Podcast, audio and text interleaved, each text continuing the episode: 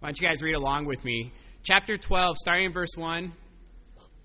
The Word of God says, Now the Lord said to Abram, Go from your country and your kindred and your father's house to a land that I will show you, and I will make of you a great nation, and I will bless you and make your name great, so that you will be a blessing. And I will bless those who bless you, and him who dishonors you I will curse. And in you all the families of the earth shall be blessed. Let's pray. Dear Heavenly Father, Lord, I just uh, thank you for this morning. I thank you for your word and how amazing it is, Lord. As we go through it this morning, God, I pray that we see maybe some connections that we've never seen before. And with that, more than anything, that we're just in awe of you, your wisdom, your knowledge, your creativity, Lord, and your plan. God, help this be a, a, a time of worship and also help us be encouraged, Lord, that uh, our faith in you is a, a good place to have it. It is a trustworthy place, Lord. Trusting you is, is the only way, Lord. And I pray that as Abraham trusts you, uh, we trust you. And so I pray that you're with us right now as we go over this passage. Amen. Last week, uh, Pastor Brent introduced us to a philosophical term called meta narrative.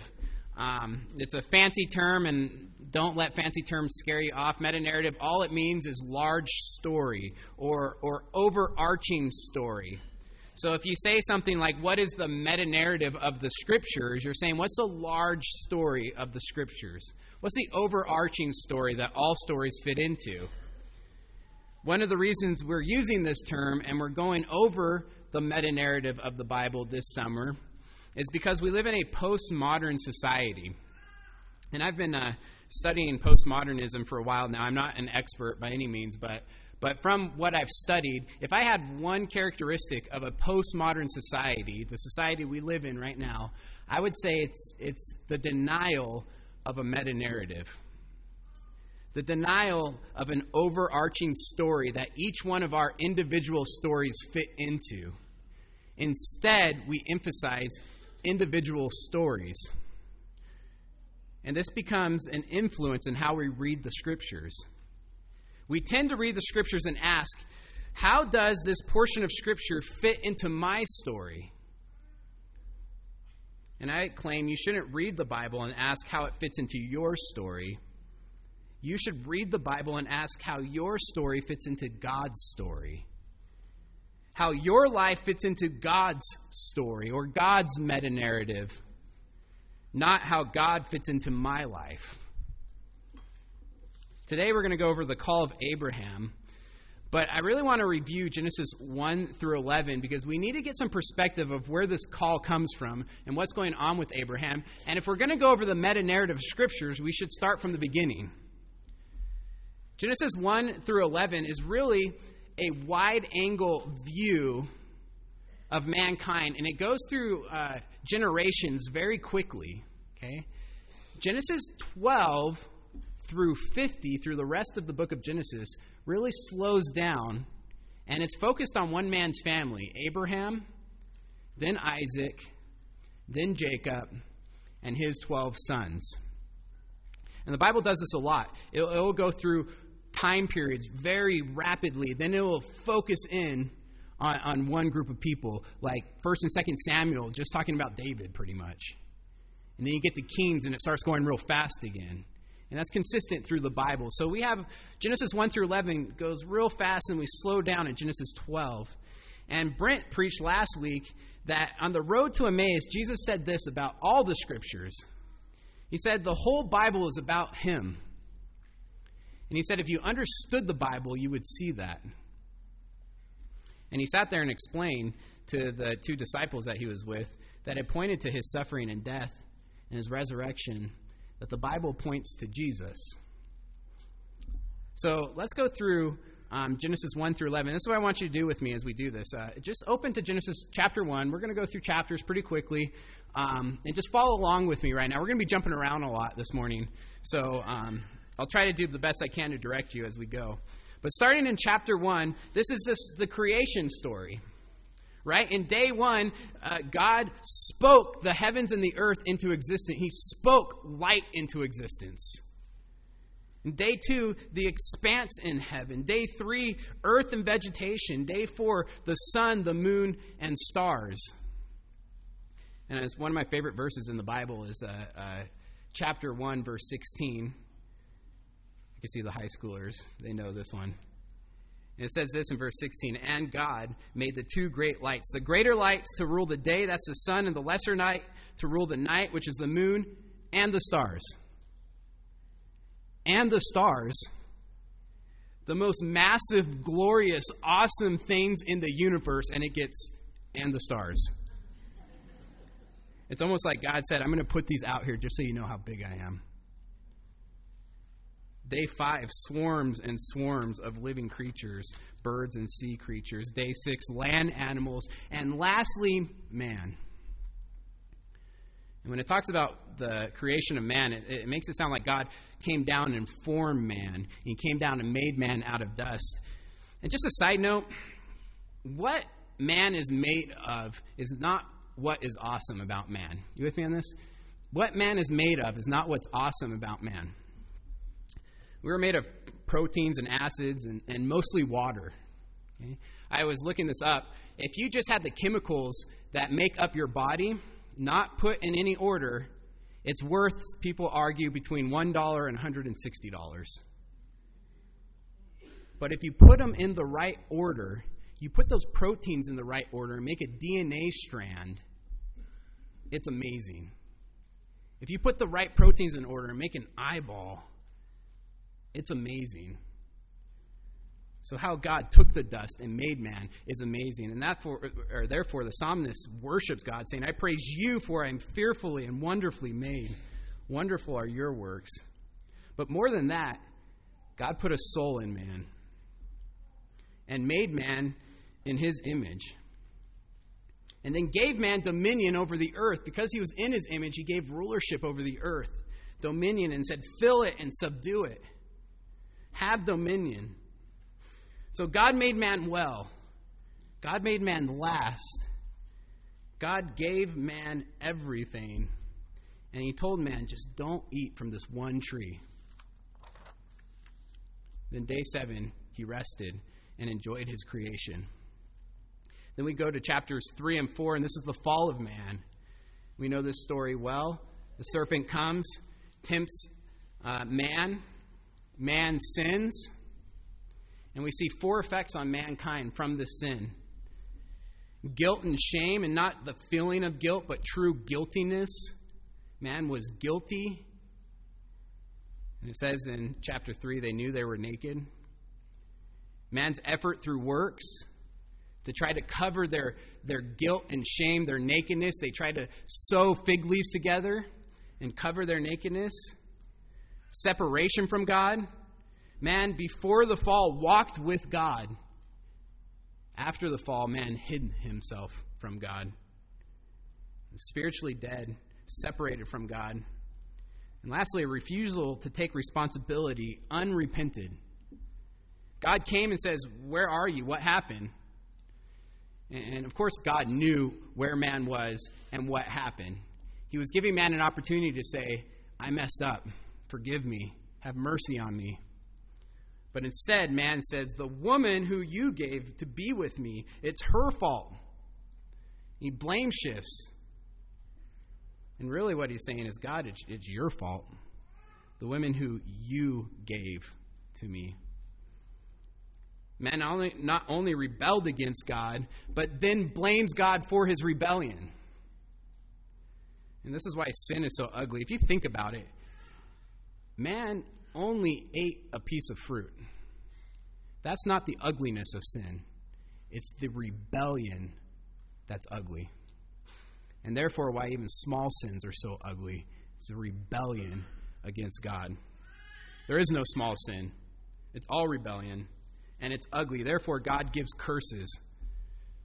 He curses the snake, He curses Satan, He gives a curse that affects women and he gives a curse that affects men. But something that I didn't see, I was talking to Pastor Brent, and, Pastor Brent said, "Hey, do you realize they don't? God does not directly curse man and woman." I never saw that. He curses man's ability to subdue the earth, and he curses women's ability to fill the earth. He brings curses on them having dominion, but he doesn't directly curse man and woman. And I asked Brent why, and he says, Well, he loves man. He loves man. But he does curse Satan. And Satan's curse is a promise to us. Look at Genesis 3:15. Right? I'm reading from the uh, ESV, and this is what it says in Genesis 3:15. I will put enmity between you and the woman, and between your offspring and her offspring. He shall bruise your head, and you shall bruise his heel. Now, there is a lot here. We could spend a whole Sunday on just this uh, one verse here. But I have the 12, and I got a lot to cover. The offspring in Hebrew, and a lot of your, your uh, translations probably has this, is not offspring, it, it's seed, literally seed. So I like the NASB. I like how they translate it better. In verse uh, 315, it says this I will put enmity between you and the woman, and between your seed and her seed. Now, if you, if you think about this, what's wrong? Who has the seed? Man or woman? There's only one man in the history of mankind that was born without a seed of man. I believe the seed is pointing to Christ. And it says this, and I actually like the NIV and how they translate it. In the second part of verse 15, he, the seed that's coming, the seed from women, he will crush your head. And you, Satan, and your seed will strike his heel. And my question, because see, uh, Satan here is a venomous snake, what happens when a venomous snake strikes your heel? You die. For Satan's head to be crushed, the seed must suffer and die. This is the first glimpse of the gospel, right in Genesis 3. Jesus said that the whole scriptures point to him, and it starts right after the fall hope. Hope that the Satan's head would be crushed. A seed is coming that will destroy the enemy. There's a hope in a coming seed, and I honestly think this is how Eve was saved. She had faith in God that He would redeem her through a coming seed. And this seed becomes the focus of Genesis. And not only Genesis, but it becomes the focus of the entire Bible. It is the meta narrative, it is the overarching story. The whole Old Testament points forward to the seed, and the whole New Testament points back to what the seed did. Jesus is the meta narrative, and that's why our mission uh, statement is it's all about Jesus. Let me give you an example. Look at Genesis 4 1. Now, Adam knew Eve, his wife, and she conceived and bore Cain, saying, I have gotten a man with the help of the Lord. Now, there's a lot going on in the Hebrew in this passage, and I don't want to, in the part of, I have gotten a man with the help of the Lord, and I don't want to look too much into it, but you see excitement. Eve was thinking, this must be the seed. This must be the seed that's coming the seed that will take away my guilt and shame that will crush Satan's head. But what she gets is disappointment. Cain is not the promised seed, he's the seed of Satan. A lot of people think the passage that says he was a murderer from the beginning is pointing back to this. The seed of Satan kills his younger brother Abel. Yet, through this disappointment comes hope. Look at verse 25. Genesis 4:25. And Adam knew his wife again, and she bore a son and called his name Seth. For she said, God has appointed for me another offspring instead of Abel, for Cain killed him. Another offspring. Offspring, what's that word? Another seed. Cain is the seed of Satan, who killed Abel. Therefore, the third born, Seth, gets the seed passed down, the hope that a seed is still coming. And then we go to Genesis 5, and we get a genealogy. And I grew up my whole entire life in the church wondering why there's these long genealogies in the scripture. And I was told my whole life you need to read them and get something out of them. And I had no idea what was going on until I started looking at the meta narrative of Scripture. The genealogy is the hope of the seed, that a seed's coming. Seth has a son, he has a son, he has a son, and so on. The seed is coming. It's hope of a seed that's coming. This is why it's so profound that Matthew starts with a genealogy. He's making a claim that the seed has come.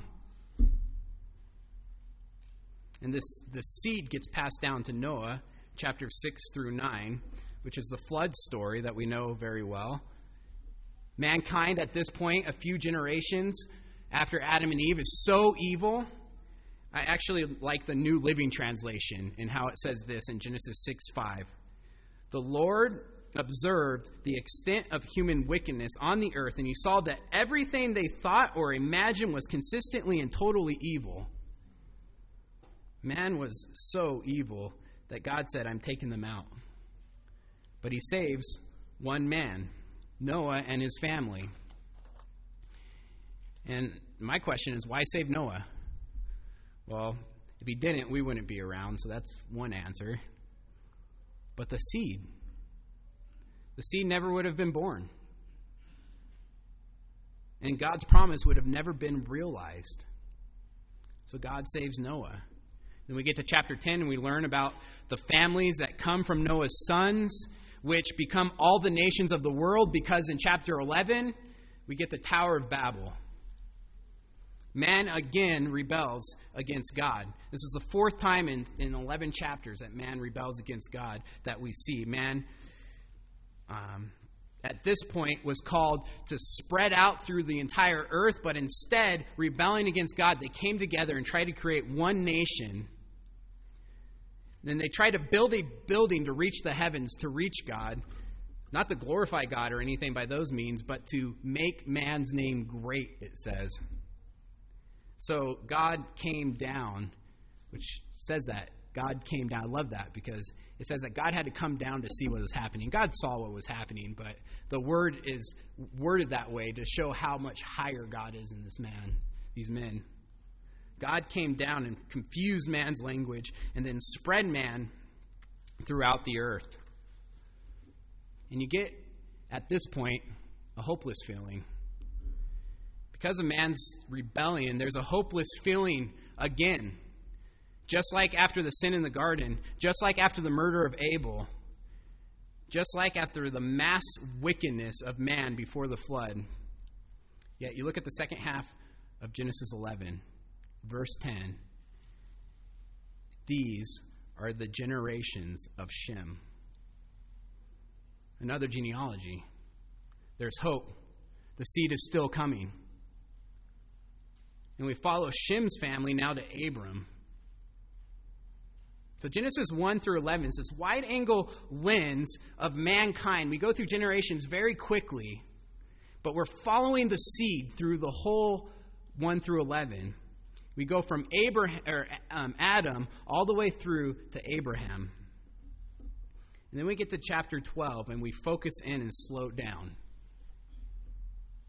From one man, this family, we're going to follow for the rest of the book of Genesis Abraham, his son Jacob, his son Isaac, and his 12 boys that become the 12 tribes of Israel, who through them and their kids and their kids and their kids become the nation of Israel. From this family, we get the nation of Israel. And from one family's generation, we follow for the rest of uh, Genesis. And, and in Genesis 12, we learn a few things. We learn a few things specifically about the seed. Look at Genesis 12:1 again. Now the Lord said to um, Abram, Go from your country and your kindred and your father's house to a land that I will show you, and I will make of you a great nation, and I will bless you and make your name great, so that you will be a blessing. I will bless those who bless you, and him who dishonors you I will curse. And in you all the families of the earth shall be blessed. So we learn a few things. The seed will become a great nation, and the seed will come from this nation. This nation will live in a promised land, and this nation will be a blessing. And so we're going to go over today the call of Abram, the birth of the nation of Israel. Okay? And there's three points that I want to go over for, with the call uh, the election of Abraham, the faith by Abraham, and the promises for Abraham. You start with the election of Abraham. Genesis 12:1 says this, "Now the Lord said to Abram, go." Abraham is God's elect. Now, I know this word election is a very controversial subject. Um, and as I was preparing, I was going to use a different word because I didn't want to bring up controversy or have people uh, not listen to the sermon because I use this word. And as I was thinking about it, though, I said, well, this word's a biblical word. Why use this word? Because it's found in scriptures.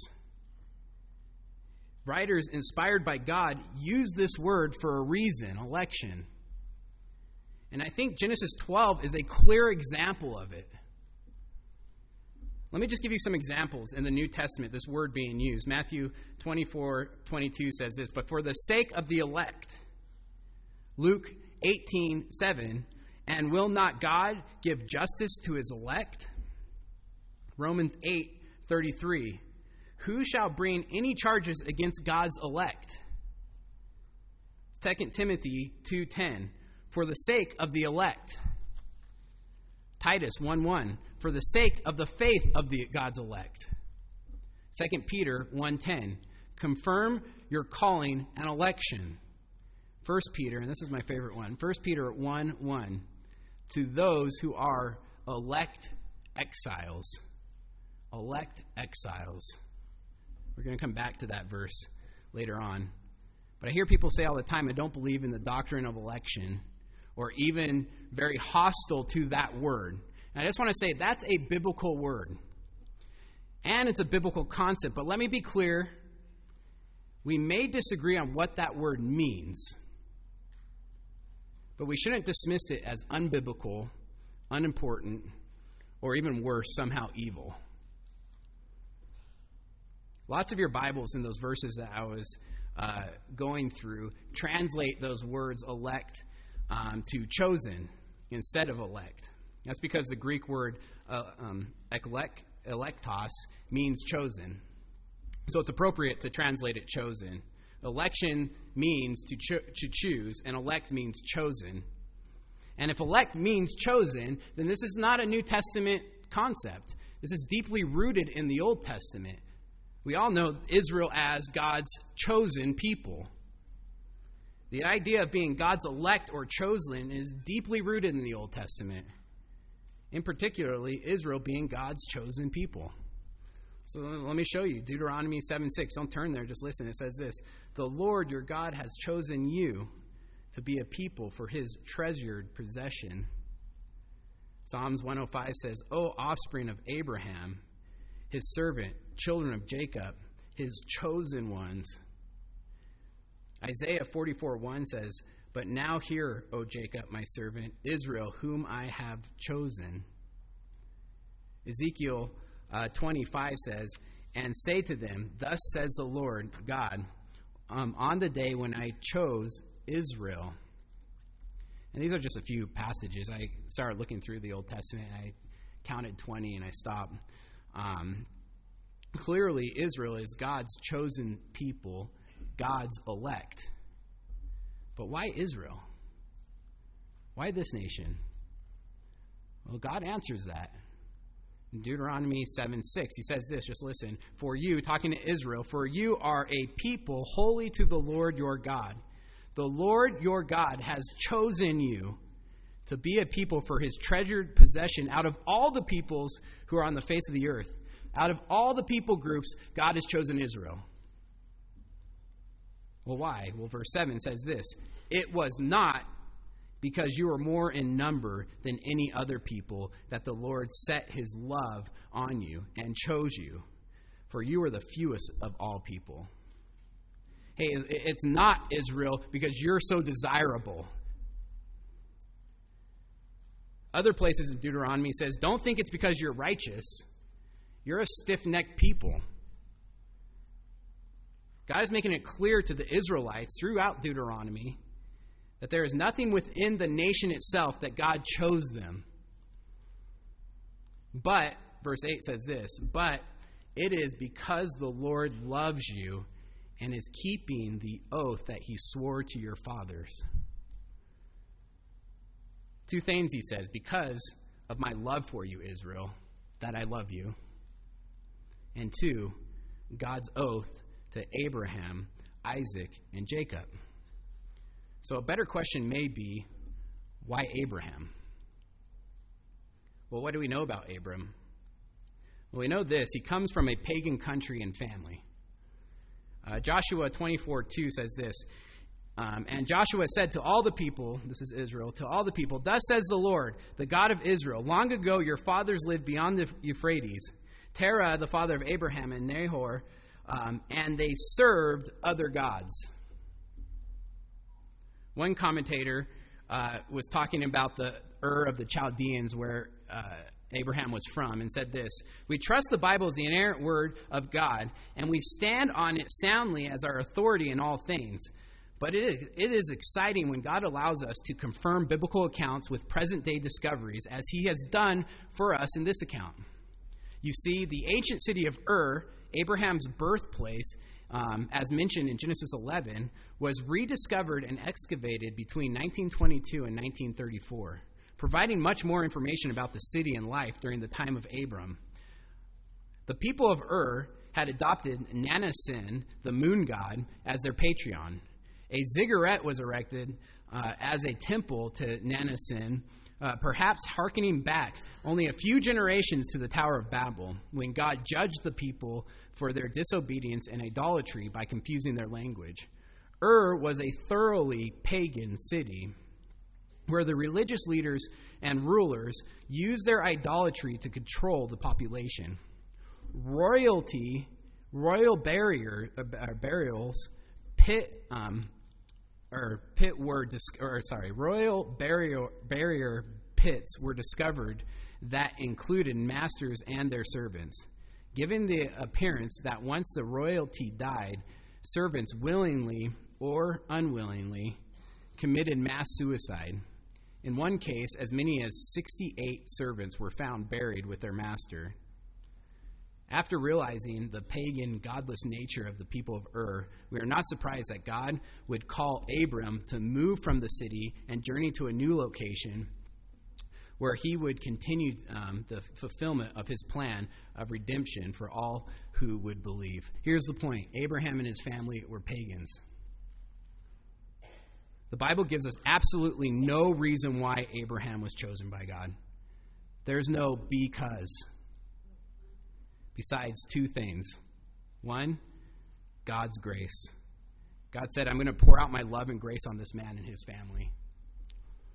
And two, God's purpose.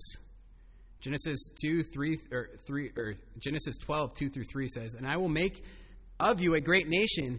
And later on, he says, In you, all the families of the earth shall be blessed. I'm going to create a nation. I'm going to give this nation a land and bless all the families of the earth through this nation. That's why I choose you, Abraham. So that's the election of Abraham. I want to look at the faith of Abraham next. Verse 4, chapter 12. So he, Abraham, went. God said go, and he went. Side note, just so you guys know, next week, uh, Pastor Brent's going to talk about this faith was credited to Abraham as righteousness. But today I want to explore more the idea of faith. Why was this faith so extreme? Well, Abraham had some things going against him. uh, he was this promises that God has given him hinged on him having a child. To have a land, to be a blessing, there had to be a nation, and the nation was going to come from his offspring. The problems are his wife was barren. It says in Genesis 11:30, now Sarai was barren. She had no child. And Abraham was 75 years old at this point. Also, he was called to leave home and travel. Traveling was extremely dangerous. It's not like it is today. Robbers would wait for travelers to come by and rob them and kill them because it was easy to do it.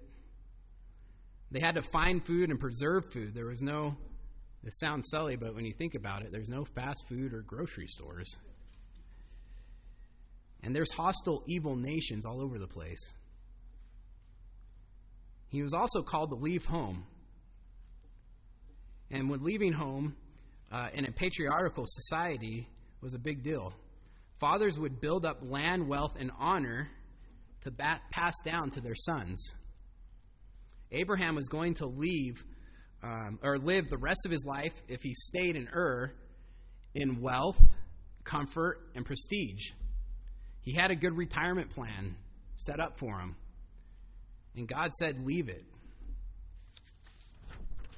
Go to uh, go from your country, and he says, to the land that I will show you. He doesn't even know where this land is. He just says, um, it's just a land he couldn't see. And verse 4 says, So Abraham went. I mean, that's huge faith. But what is faith? What is faith? And I've talked about this before, even here in the, in the pulpit, but it needs to be mentioned because today's church has been influenced heavily by mysticism. Uh, faith has become, in a lot of churches around our nation, a mystical, mystical power if you have enough of this mystical power, you can do anything. It's almost as if you just concentrate hard enough, you can, you can do whatever you want. But Hebrew 11 tells us what faith is. And the, and the thing about it, it's, it's simple. Look, don't just listen. Hebrews 11, verse 1. You guys can look at this later. Hebrews 11, verse 1 says this Now faith is the assurance of things hoped for and the conviction of things not seen. Right? Abraham couldn't see the promised land, but he hoped for it and he had a conviction about it. Where does that conviction come from? God's Word. Purely God's Word. He had faith that God would keep His Word because God told him. If you skip down to 11, just listen to this, or verse 6, sorry, chapter 11, verse 6. It says this And without faith, it is impossible to please him, for whoever would draw near to God must believe that he exists and that he rewards those that seek him. Faith is two things God exists, I believe there's a God, and he rewards those who seek him. This is what Abraham must have been saying God, I can't see what you are promising, but I have faith that it's better than what this world has to offer. I have no child. I don't see the land. But I have faith that you what you are asking me is best. That there's great rewards at the end of it. And here's the point that we need to get across to, to the world, to, to our communities. God is not a cosmic killjoy. Look what he did here. He promised Abraham great reward, a, a great nation, a promised land, a great name, and blessings. Stay home, he says, and live a life you can see, have your father's inheritance, live in a land that you know well, or follow me and trust that there is a better reward. And verse 4 says, So Abraham went. Let me just keep reading. Chapter 12, verse 4. So Abraham went, and, the, and um, as the Lord had told him, and Lot went with him. Abram was 75 years old when he departed from Haran. And Abram took Sarai, his wife, and Lot, his brother's son, and all their possessions that they had gathered, and the people that they had acquired in Haran. And they set out to go to the land of Canaan When they came to the land of Canaan, Abram passed through the land at the pla- um, place of Shechem uh, to the oak of Moreh. Um, at that time, the Canaanites were in the land. Then the Lord appeared to Abram and said, To your offsprings I give this land. So he built there an altar to the Lord who had appeared to him. From there he moved to the hill country on the east of Bethel and pitched his tent with Bethel on the uh, west and Ai on the east. And there he built an altar to the Lord and called upon the name of the Lord. And Abram journeyed on, still going toward the Negeb. Two things popped out at me when I first read that. One, at that time the Canaanites were in the land. And two, Abraham pitched his tent. Abraham is in the promised land, yet he's an alien. The Canaanites lived there, and he's living in a tent. He's chosen, but he's an alien. He has God's favor, but he's a drifter. It's his land, but he's a sojourner.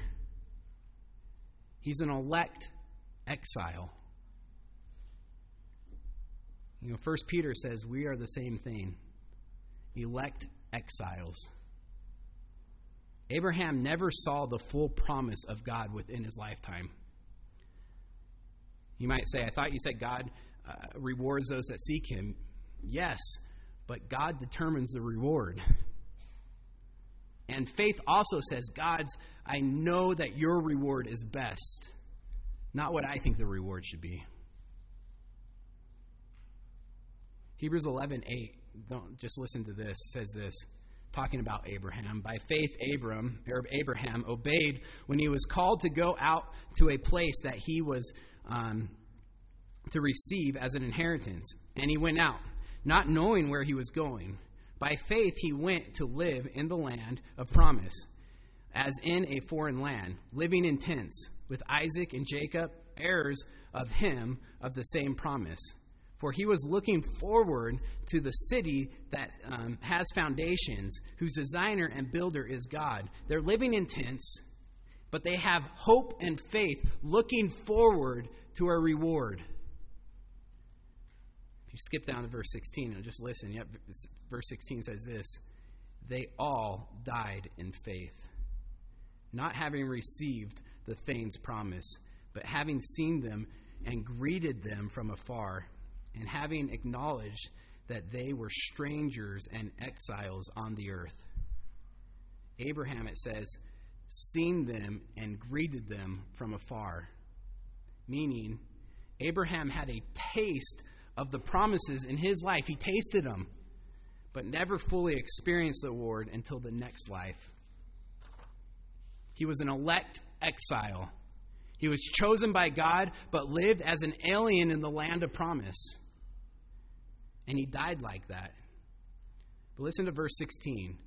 But as it is, they, and this is they is Abraham, desired a better country, that is, a heavenly one. See, Abraham, through it all, knew his real reward was not found in this life, it was a heavenly hope. God was Abraham's reward. It was Abraham's hope. A future heavenly city great blessings and joy because God was there.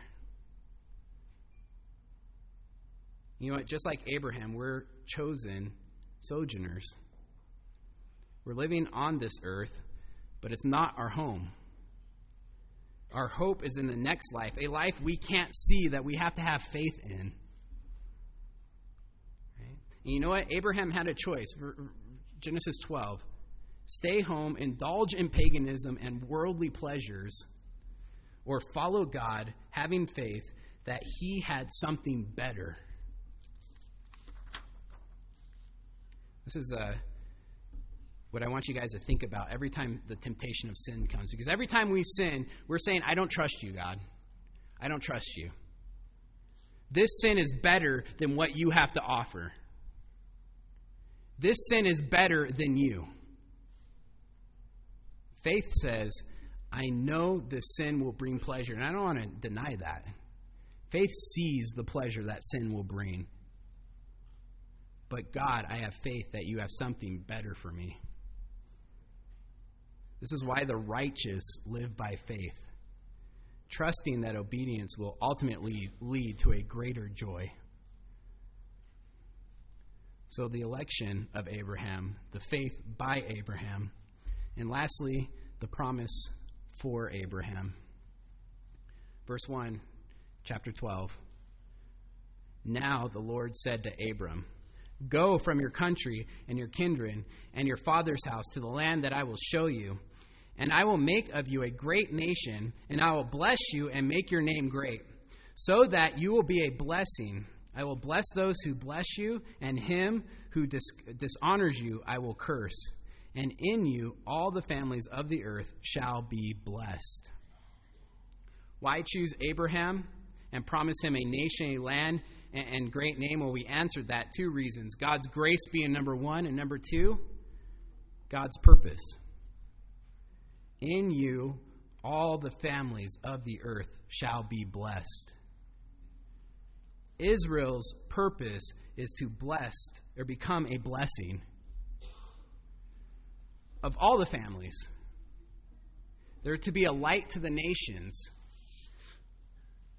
And this is a big part of God's meta narrative, God's uh, a big story. There's a priority in blessing the nations from the get go. Right? I mean, chapter 11 of, of Genesis, man rebels and nations were made because of the rebellion, spread throughout the earth. And then, right in the next chapter, chapter 12, God's grace comes to bless one man, to make a great nation out of him, and to have that nation be a light to all nations. Missions is not a New Testament invention. God's mission to the nations started the chapter after the nations were created. When we started today, I said, you should read the Bible and ask how your story fits into God's story. Well, here's my question How are you reaching the nations?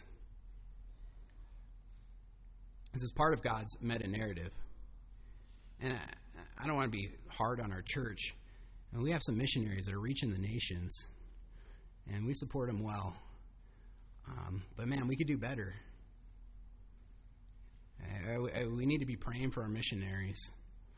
Uh, we can encourage our missionaries. Just read their emails if they send them to you. Read their emails and maybe reply to them. Just say, We're thinking about you.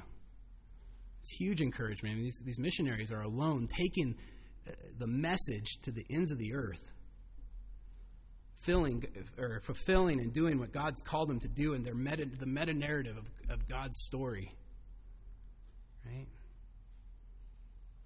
Part of the meta narrative of the Bible is that the God's elect will be blessings to the nations. This is ultimately fulfilled in the seed that's coming. Right? I mean, the ultimate fulfilling of Israel being a blessing to the nation is that Christ came out of Israel. Christ is the ultimate blessing. And we are called to share this blessing with the nations. So we're going to continue going through the Old Testament and looking at the meta narrative of Scripture. And I hope you guys see Christ on every sermon that we go, every turn that we take. It's pointing to Christ. And that's our mission taking that message to the ends of the earth. Let me pray. Dear Heavenly Father, Lord, I just thank you. I thank you for hope, Lord. I thank you for sending the seed, God. I thank you for making a way to cover our guilt and shame. Making a way to taking our guilt and shame away from us, Lord, and giving us righteousness, not because we deserve it, not because we're special, but because your Son lived a perfect life and died on the cross for us. He crushed Satan's head through his death. God, help us just to worship that. Help us to make that a priority in our life. Help us to make our life about your story, about you being worshiped, about your meta narrative.